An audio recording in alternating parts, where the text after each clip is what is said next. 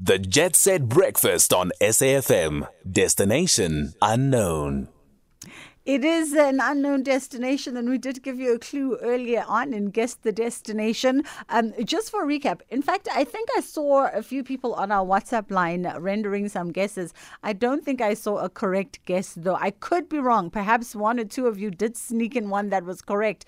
Um, the clue was this park straddles the border between South Africa and Namibia and was formed in the early 2000s and regarded as the most unique mega ecosystem in the world.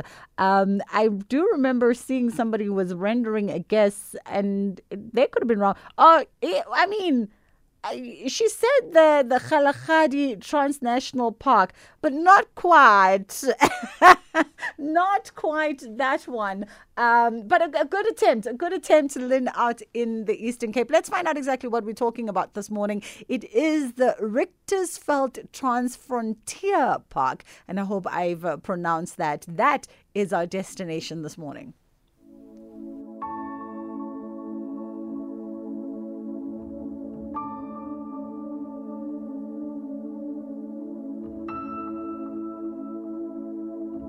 The Richtersveld, it's a mountain desert, super, super dry, and it's just got unbelievably different characteristics to it, which don't occur anywhere else in the country. So it's just really, really different.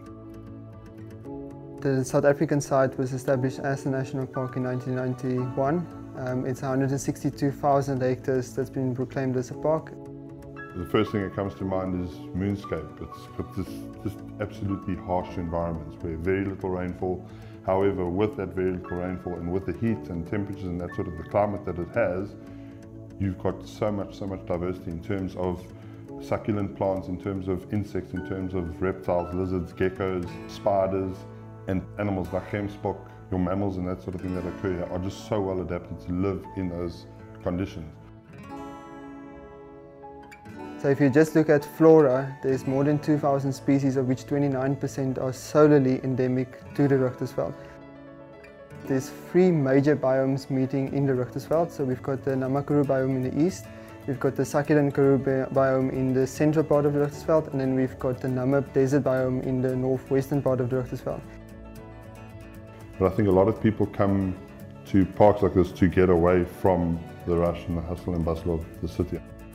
Activities on offer at the moment is self-drive, so you can do all the roads in the park, which are predominantly 4x4 routes. There's a number of 4x4 passes. What we're trying to develop in the park are hiking and biking routes from each of the camps to be able to access parts of the park where you'll never ever see it without getting out there on foot or on bike. In the park, we've got two different types of accommodation. We've got self-catering units and then we've got obviously campsites which are self-catering. We encourage guests to get out of their car and walk and see and take in what the park offers. The big thing about the area like this for me is the fact that it's so ancient.